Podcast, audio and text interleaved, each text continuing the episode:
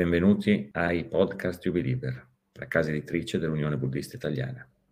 Buon ascolto. Buongiorno a tutti e benvenuti. Siamo, sono Emanuele Basile, siamo qui con Fabban per parlare di uno dei primi libri che pubblica Ubiliber, Chiamami con, con, chiamami con i miei veri nomi di Thich Nhat Hanh.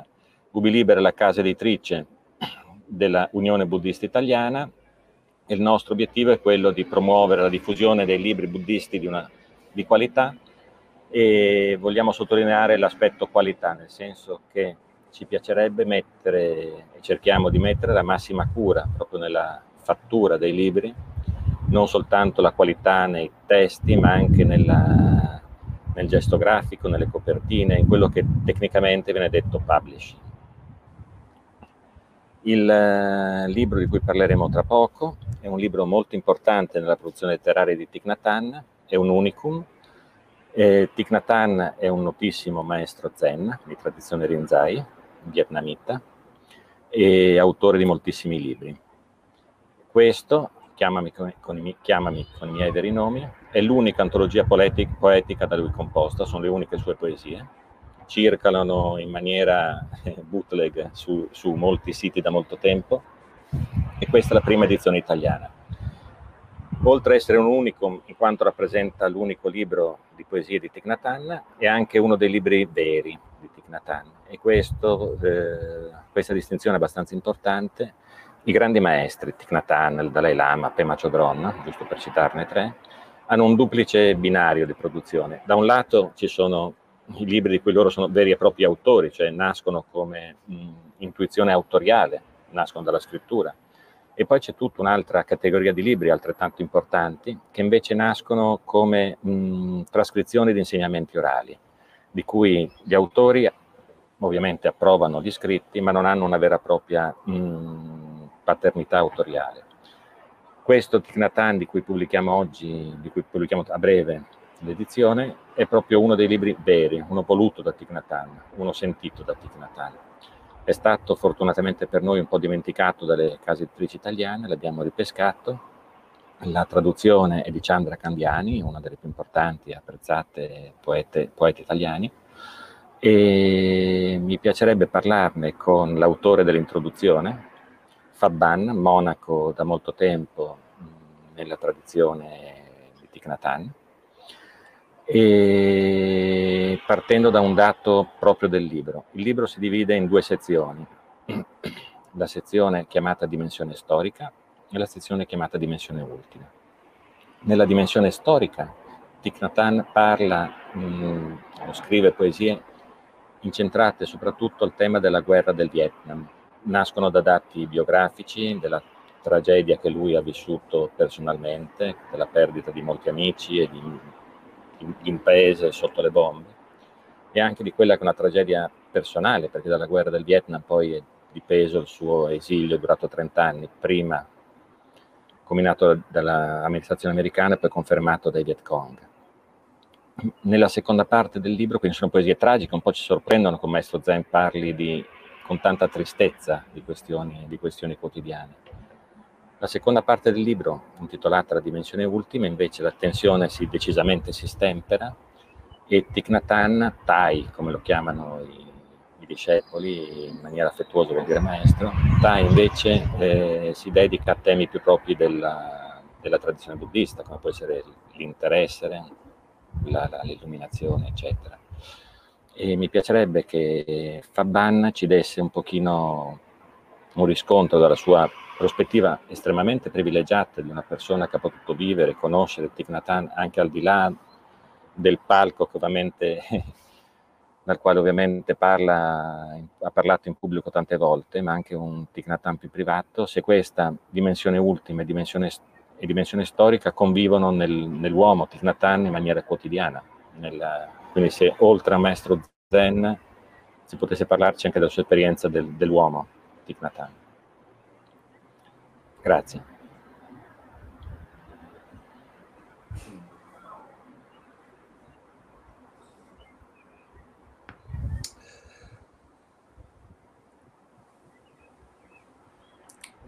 Iniziamo nelle nostre condivisioni proprio ricordando Tai, dicendo caro Tai, mm, credo che si dice molto della relazione affettuosa, è molto, molto importante la nostra relazione con, con Tai, con, proprio come, come persona. E, uh, è, una, è una domandona questa del... Um, della relazione tra, uh, tra la dimensione storica e quella, e quella ultima che si diventano concrete no? nella persona. Io non posso rispondere per Tai, cioè non posso uh, parlare della sua esperienza, nel senso che riporterei qualcosa, um, eh, però la cosa che mi viene, mi viene, alla mente per prima è il suo invito ehm, a non non parlare mai della, della realtà ultima, dei grandi temi ultimi del, del buddismo e del suo insegnamento, Chan, eh, se non possiamo trovarli nella nostra vita quotidiana, nella nostra giornata. Addirittura temi proprio come appunto il, il, il vuoto, l'impermanenza, eh, il tema del, dell'illusione della separazione, l'ignoranza, eh, i grandi temi eh, devono essere trovati nella nostra vita quotidiana, se no non, non possiamo parlarne. È molto bello questo, perché altrimenti diventa un Facebook buddista di aria fritta aria fritta come certe discussioni sul karma che sono veramente eh, spassose e dove con forza vengono affermate verità simili a quelle sul vaccino di questi giorni, no? con grande forza. Io credo che il suo invito a, a scoprire eh, questi grandi temi nella nostra vita quotidiana sia anche un invito, coincide con il suo invito a, a tornare a sentire, un corpo abitato. Quando siamo nelle teorie, allora siamo separati, siamo nel Facebook eh, por- portatile, eh, nel dispositivo, nel device, sulle, sul collo, e, ehm, e allora sì, allora possiamo litigare su, su, eh, su, cosa sia il karma, cosa non sia, la reincarnazione, la metempsicosi o cos'altro. Quando, quando c'è questa, questo ritorno, questo, questa riunificazione no? nel respiro, e nelle altre sensazioni oltre al respiro. Quando, quando torniamo qui, allora il corpo è già il vuoto, è già, è già il vuoto pieno, è già il, le sensazioni, le, le emozioni,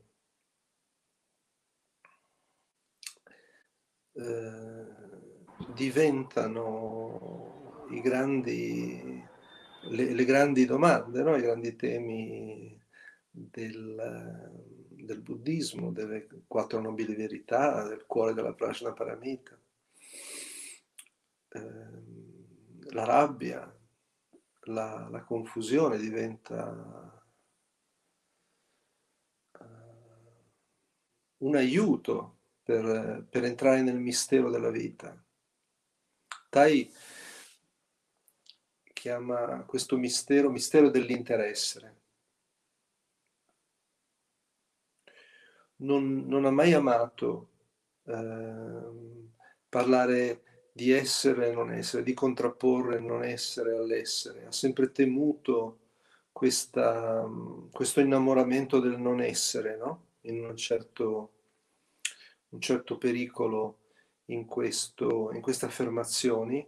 E quindi eh, anche perché sono affermazioni mentali, la mente, alla mente piace sì o no, eh, c'è o non c'è, gli piace. Infatti è molto interessante il eh, Facebook spirituale, lo citavo perché è veramente interessante eh, notare, essendo proprio qualcosa di molto spesso non, eh, non affiancato da una pratica, hm, appunto qualsiasi, se non quella della, dello studio, della lettura. È molto interessante vedere come nei social si può veramente travisare l'insegnamento, eh, semplificandolo, banalizzandolo. No? Ad esempio, eh, sì, una cosa che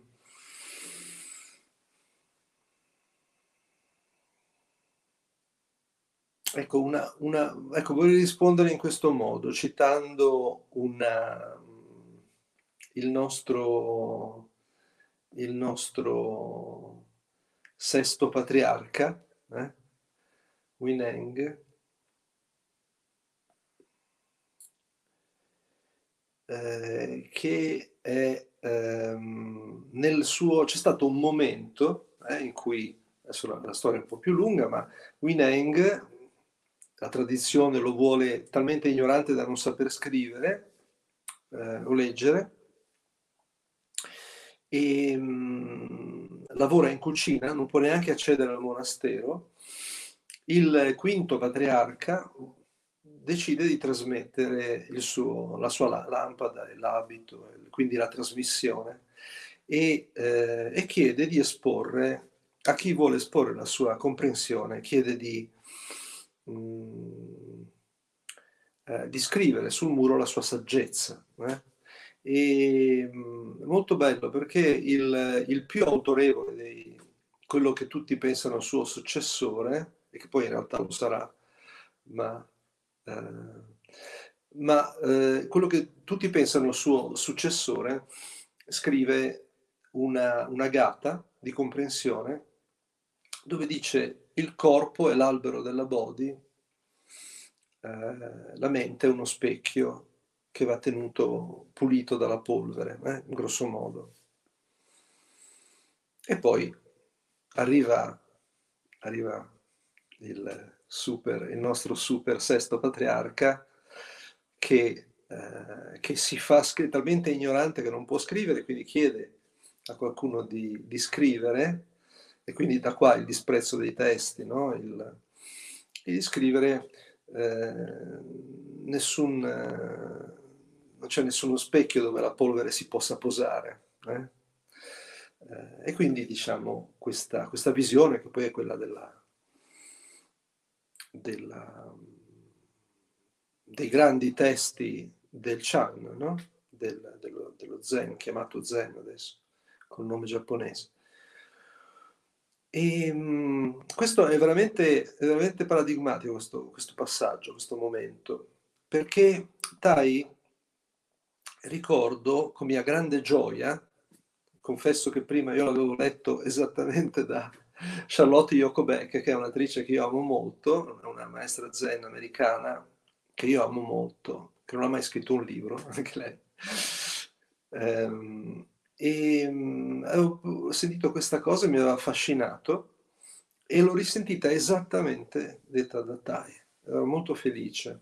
Poi Tai commenta nell'altra riva, nel libro L'altra riva sulla Prajna Paramita, ancora prosegue il suo ragionamento, eh, spiega perché ha riscritto la Prajna Paramita con orrore di alcuni no? riscrivere è come se qualcuno riscrivesse il Vangelo, no? un, eh, perché dalla sua vis- a partire dalla sua visione ha, Uh, però, ancora restando su questo, su questo piano, ha detto una cosa bellissima. Ha detto, sì, quello che dice Wineng è una visione più ampia, eh? sesto patriarca, non c'è specchio, però noi pratichiamo, come dice il, pover- il povero addestratore di monaci, cioè il corpo è l'albero della body, tenere pulita la, lo specchio della mente dalla polvere. questo mi è piaciuto moltissimo, mi sembra forse una risposta no? a quello che sto dicendo, quale, quale relazione ci può essere tra anche la nostra, la, la nostra giornata, la nostra vita, la nostra pratica, no? la nostra giornata e queste realtà ultime eh, che sono, di cui sarebbe meglio sempre tenere presente, no? vengono, non vengono ignorate, vengono, mm, eh, ven- è un restare insieme, è un restare insieme, ma alla luce di queste ver- verità ultime praticare nella concretezza del, delle sensazioni del corpo del corpo abitato e, di una, e di, che permette, questo radicamento nel corpo abitato permette di eh, vedere no? queste nuvole, di, di, di, riconoscere, vedere, di riconoscere questa, queste frasi, questa radio non stop thinking, eh, questo ruminare, questo vedere tutto quello che è i contenuti della mente, emozioni, pensieri, ma ben radicati in un, in un, in un corpo abitato, in un sentire. Ed è, ed è nel, in quel sentire che, che, scopriamo il vuoto, ed è in, quel, è in, quel, eh, in quell'impermanenza di emozioni e di pensieri che scopriamo eh, lo spazio, eh, il silenzio, come vogliamo chiamarlo a me piace non usare parole sanscrite come, come, come ginnastica per la mente, no? anche parole come pratica, consapevolezza, cerco di non usarle perché mi, mi, il fatto di non usarle mi permette di, di, di, andare un po' più a fondo, se no altrimenti ci appoggiamo, no? La pratica, sì, ma la pratica, la pratica è la vita, no? Mm-hmm. In questo senso, ecco, diciamo, sintetizzando, la pratica deve diventare vita, è solo vita. Ma non nel senso che noi ci adattiamo, mettiamo un cappello a cono vietnamita o cinese e adattiamo la nostra vita in un modello altro, no? ma proprio anzi porta, integrare e, riportare nella, nella vita eh, quel,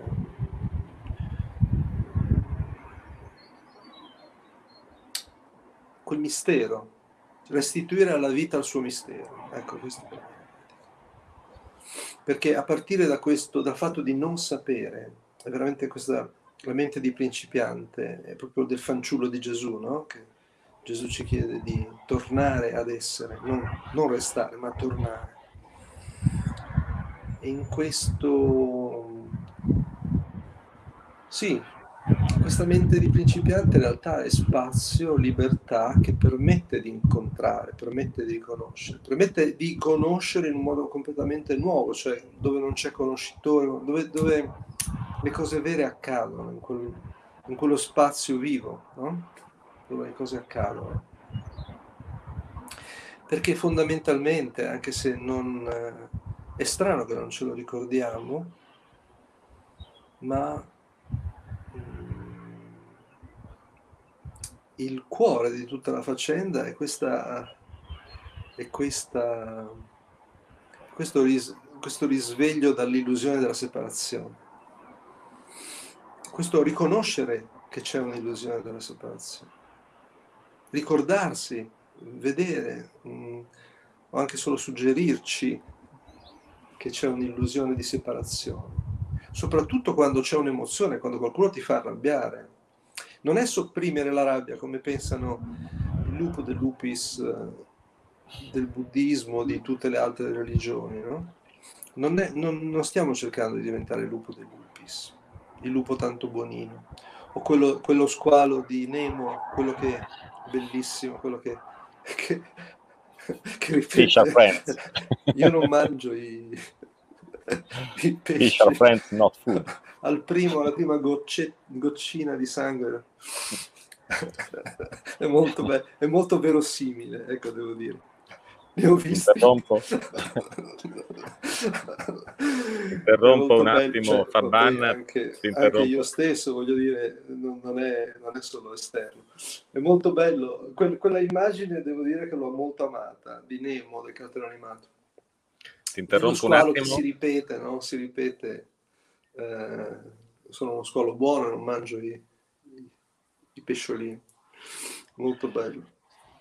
Faban, ti interrompo un attimo, se mi senti. Sì, meno male. Per dire, no, Così per segnalare, bravo, per segnalare intanto grazie, ti ho lasciato parlare a lungo perché era molto interessante quello che dicevi, ma per segnalare a chi ci ascolta che nel, io ti ho conosciuto nel 93-94 e prima che tu diventassi monaco ed eri un noto disegnatore e sceneggiatore di fumetti e quindi di, di ogni volta che parli di fumetti ascolto ammirato per la tua profonda conoscenza, ovviamente, e per aver praticato tanto quel mezzo. E, no, le cose che hai detto sono tutte molto interessanti, mi appoggerei un attimo soprattutto a due che mi hanno colpito particolarmente.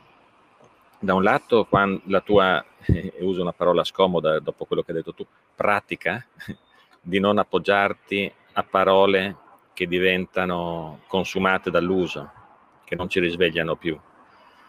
Secondo me questo è uno, è uno dei messaggi che la vera poesia ci porta, cioè di risvegliare le parole. In questo senso qua, secondo me il libro di Tai è particolarmente significativo, perché vivi, vivifica, vivifica. Ma ogni, ogni, in realtà ogni suo libro, per me non esiste un Tai poeta e un Tai autore, dopo aver letto dopo aver letto i suoi libri, esiste Tai. E, e trasmette in qualsiasi forma gli si presenti un messaggio di illuminazione, anche se è una parola scomoda, ma un continuo messaggio di illuminazione. E l'altra cosa che mi, invece questa è una vera domanda, hai parlando del sesto patriarca e parlando della riscrittura di Tai, della Prajna Paramita, mi piacerebbe che tu dicessi due parole sul ruolo, secondo me un pochino passato in secondo piano negli anni, forse per l'amore che portiamo tutti per Tai, del suo ruolo fondamentale, che è quello che darà, secondo me, più frutti in Occidente, del suo ruolo di riformatore, per non dire di rivoluzionario della pratica buddista, dell'insegnamento buddista. Tai ha, ha tra- saputo trasformare un insegnamento antico e renderlo moderno continuamente moderno, continuamente fruibile per noi. Per quello, me, questo è anche un altro dei significati importantissimi di Tai. Vorrei sapere la tua opinione su questo.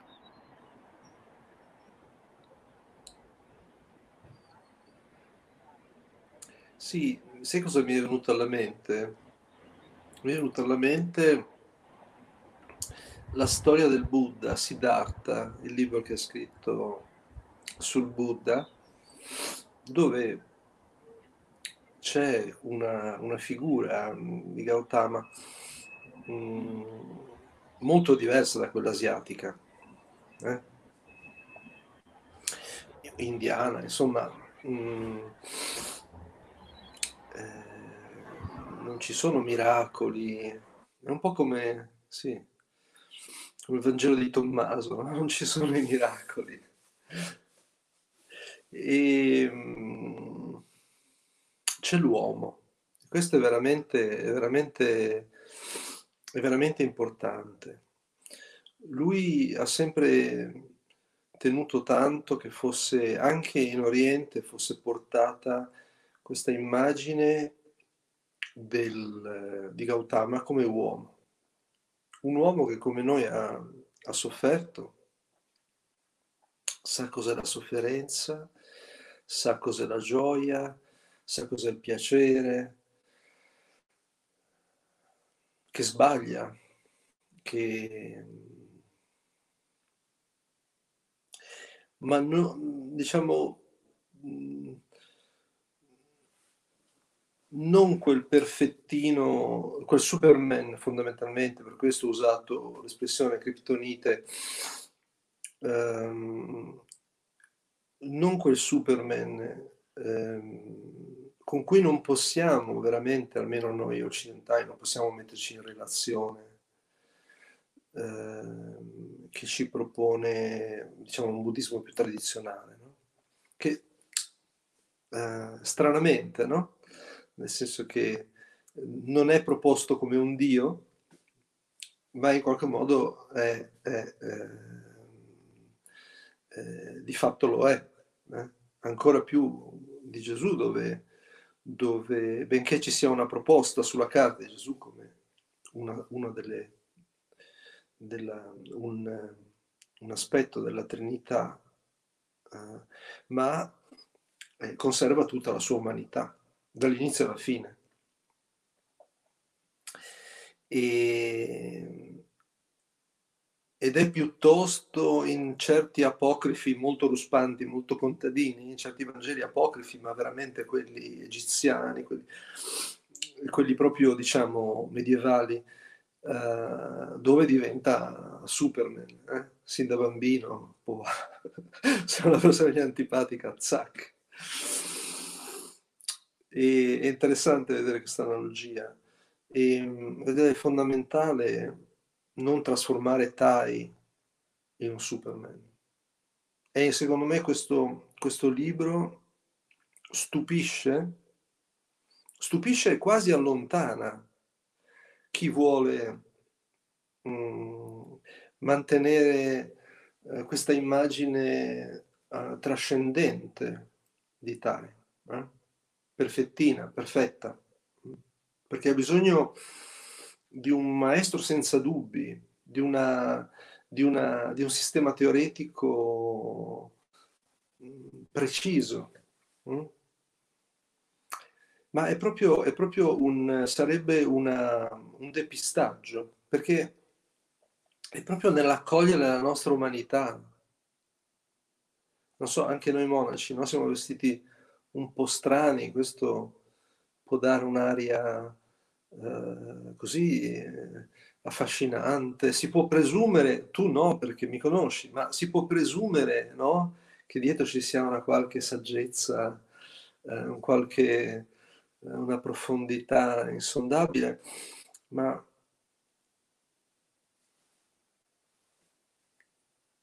adesso non, non, voglio esagerare, mi sono frenato, c'è stata una, una banda nera, non so se l'hai vista, ma eh, ci sono errori, confusione, eh, dubbi, vuoi dire, ha avuto i dubbi Gesù sulla croce, no? cioè non possiamo avere noi eh, confusione o desiderio. È proprio questo che rende ricco eh, che, che, ci aiuta, è proprio la, la resistenza che aiuta a tornare a casa. Proprio come la tensione nel corpo ci aiuta ad andare nell'agio, nel disagio, riconosciuto, però riconosciuto, respirato, che a poco a poco lui da solo, eh, è la sua intelligenza, è un richiamo a qualcosa, a una libertà. E in questo senso eh, vita, nella vita c'è, un, c'è, c'è dell'intelligenza, ecco, e questa intelligenza va riconosciuta. Io vedo questo processo che chiamiamo pratica come un, un ritorno a una fiducia nella vita. Ma non è un ottimismo, eh? è, un, eh, è un è uno spostamento della fiducia da qua, eh, nel pensiero ipotetico deduttivo, a questo, questo, che non è neanche un momento presente, è molto più, è molto, è molto meno momento, è, non è neanche presente, è questo, è sempre stato questo, è sempre qui. E, e questo, questo, spostamento della fiducia al, che è nel tempo, eh, perché la mente è sempre nel tempo, prima, dopo, eh, L'unica cosa che è ignorata è questo. A me non piace chiamarlo momento presente perché ehm, momento presente presume un momento passato e un momento futuro. È una sottiletta da afferrare da, e da tenere stretta perché sennò mi scappa e torno nel momento presente, ma in realtà è sempre questo. E, e non appartiene al tempo. Così come non appartiene allo spazio perché non c'è distanza, c'è sempre questo, è solo questo. Ecco, ma non come affermazione di verità, ma come mistero. Hm? Questo come mistero, non è che cioè, questo... Eh, ed, è, ed, è, fondamentale restare in questo spazio di non sapere. Eh, è veramente e quando c'è il giusto e lo sbagliato che deve suonare un campanello d'allarme. Mm? È buffo che noi cantiamo nei canti ogni giorno né giusto né sbagliato, no? La prasna paramita, ogni cerimonia, ogni giornata. Eh, o cantiamo ad esempio non vieni, non vai né prima né poi, tu sei, me, tu sei in me, io sono in te. Sono verità sono abissi, eh? né prima né poi. Il tempo, lo spazio, non c'è venire, non c'è andare, non c'è distanza. Sono...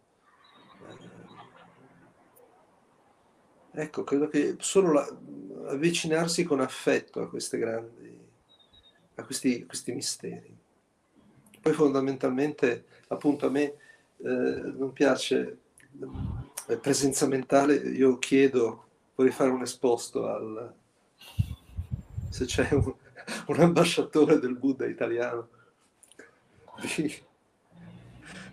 non, non, dire, non dire più questa, questa parola molto depistante, presenza mentale, anche se è sostenibile da un punto di vista teoretico. E, ehm, ecco, non so se... Grazie. Allora, io... Mi sono perso nel, nel, nel presenza che lo leggo, lo sento. Mi sembra, soffro perché mi, mi sembra proprio un depistaggio di chi... Vorrei, vorrei chiarire questo punto. Noi siamo abituati, anche nella meditazione, vorremmo risolvere la mente con la mente. Cioè, ci sediamo in meditazione e, eh, e cioè, continua il ruminare, continua, continua la... Per cui se c'è anche solo un, una, lo spazio di un capello eh, lasciato di, di, incomprensione o di non chiarezza, come ad esempio adesso la meditazione restare in presenza mentale, è, è rischioso, ecco, in questo senso sarebbe veramente Tai dice la nostra pratica è spostarsi dal pensare al sentire. In questo sentire, il, po- il respiro come ponte, no? che riunifica corpo e mente. E, um, meno, par- meno, parole, adesso st- st- stiamo parlando.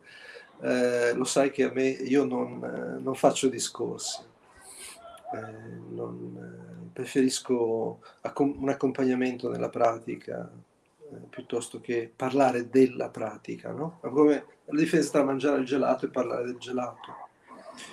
Eh, per, solitamente si usano dei esempi più, più intensi. E, ecco, sarebbe bello ehm, quando ci si vede per, per, per, per restare in questa qualità, ehm, ricordare sempre questo silenzio, questa spaziosità, poterla in qualche modo mh, mm, toccare. Poi, in realtà è come, è come se questa, questa, libertà si ricordasse di se stessa. In questo momento avviene qualcosa di, di semplice. C'è una semplicità c'è il ricordo di questa semplicità che è già fiducia, che è già fiducia. Grazie Arban. E è molto importante per noi che lavoriamo con la parola sentire l'accento sulla, sulla cautela che bisogna usare per, per, quando riproduciamo le parole, soprattutto in maniera scritta, perché scripta manent. Quindi io non so se c'è un ambasciatore del Buddha, ma bisognerebbe conoscerlo, ma quello che posso dirti è che faremo attenzione a, all'utilizzo di presenza mentale nei nostri libri, all'utilizzo di altre parole. Il, ehm, in un certo senso sono molto d'accordo, cerco di chiudere parlando ancora un secondo del libro, che la particolarità del, Chiamami con i miei veri nomi è che esce tanto l'uomo, esce tanto la sofferenza, esce tanto il fisico nella prima parte e per quello sono sorprendenti perché io ho sentito molto meno il tema comunque frequentato Plan Village, Tai parlare dell'esperienza della guerra di Vietnam molte volte, ma l'intensità della sua sofferenza, come emerge da alcune di queste poesie, è quasi intollerabile come lettore. E poi è vero, vengono tutte raccontate come mh, esperienze umane delle, che non possiamo negare in quanto esseri umani, non possiamo negare che esistano. La cosa più pericolosa, come dicevi, dicevi tu prima, è far finta che non esistano e cercare di essere buonini cercare, e dire che non stiamo male. Poi hai avuto il coraggio in queste poesie di dire io sto male e di, e di cercare una soluzione dentro il dolore, cioè proprio di sentire. Ecco. Io spero ci sarà ancora modo di parlare di questo e di altri libri con te in futuro. Ti ringrazio. Conoscendoti molto bene, vorrei dire che invece conosco la tua profondità, quindi conosco, la, conosco bene la, la tua attenzione alla, alle persone e alla pratica. Quindi grazie. E, e, grazie ancora per aver accompagnato questo libro oggi anche prima e, e speriamo ce ne siano altre occasioni di lavorare insieme. Non so se vuoi aggiungere ancora qualcosa. Sono sazio di parole. Un'ultima cosa, sì, che le parole mh, mm, quando nascono in un corpo abitato, cioè quando non c'è questa separazione, quando non c'è questa separazione, quando io accolgo le tue parole, ma anche fisicamente, cioè in, sono intero nell'accogliere le tue parole e, e da questa, diciamo, da questa interezza possono nascere anche parole che addirittura possono essere interessanti per me posso, ascoltar- posso ascoltarmi con interesse. Questo è un, è un, un ottimo segno, no? la cartina tornasole, del fatto che ci, ci, possono, ci sono le parole, ma diciamo è un po' meno me che parla, no? È un, è un po' lasciare, lasciare, lasciare spazio alle parole e accogliere le parole. Questo ha anche un altro vantaggio, che quando io ti ascolto e il mio corpo inizia a torcersi, è perché sto giudicando. Quindi diciamo il, anche il sentire il corpo diciamo, eh, abitato eh, mi aiuta anche a riconoscere che c'è giudizio. Se c'è giudizio, se c'è chiusura nella mente, accade una chiusura nel corpo. È, molto, è, è semplice, però mi, dà, mi, mi aiuta a tornare in un corpo rilassato e quindi una mente aperta. Ecco. Grazie. Grazie, grazie a tutti. Grazie. Grazie a tutti anche da parte mia.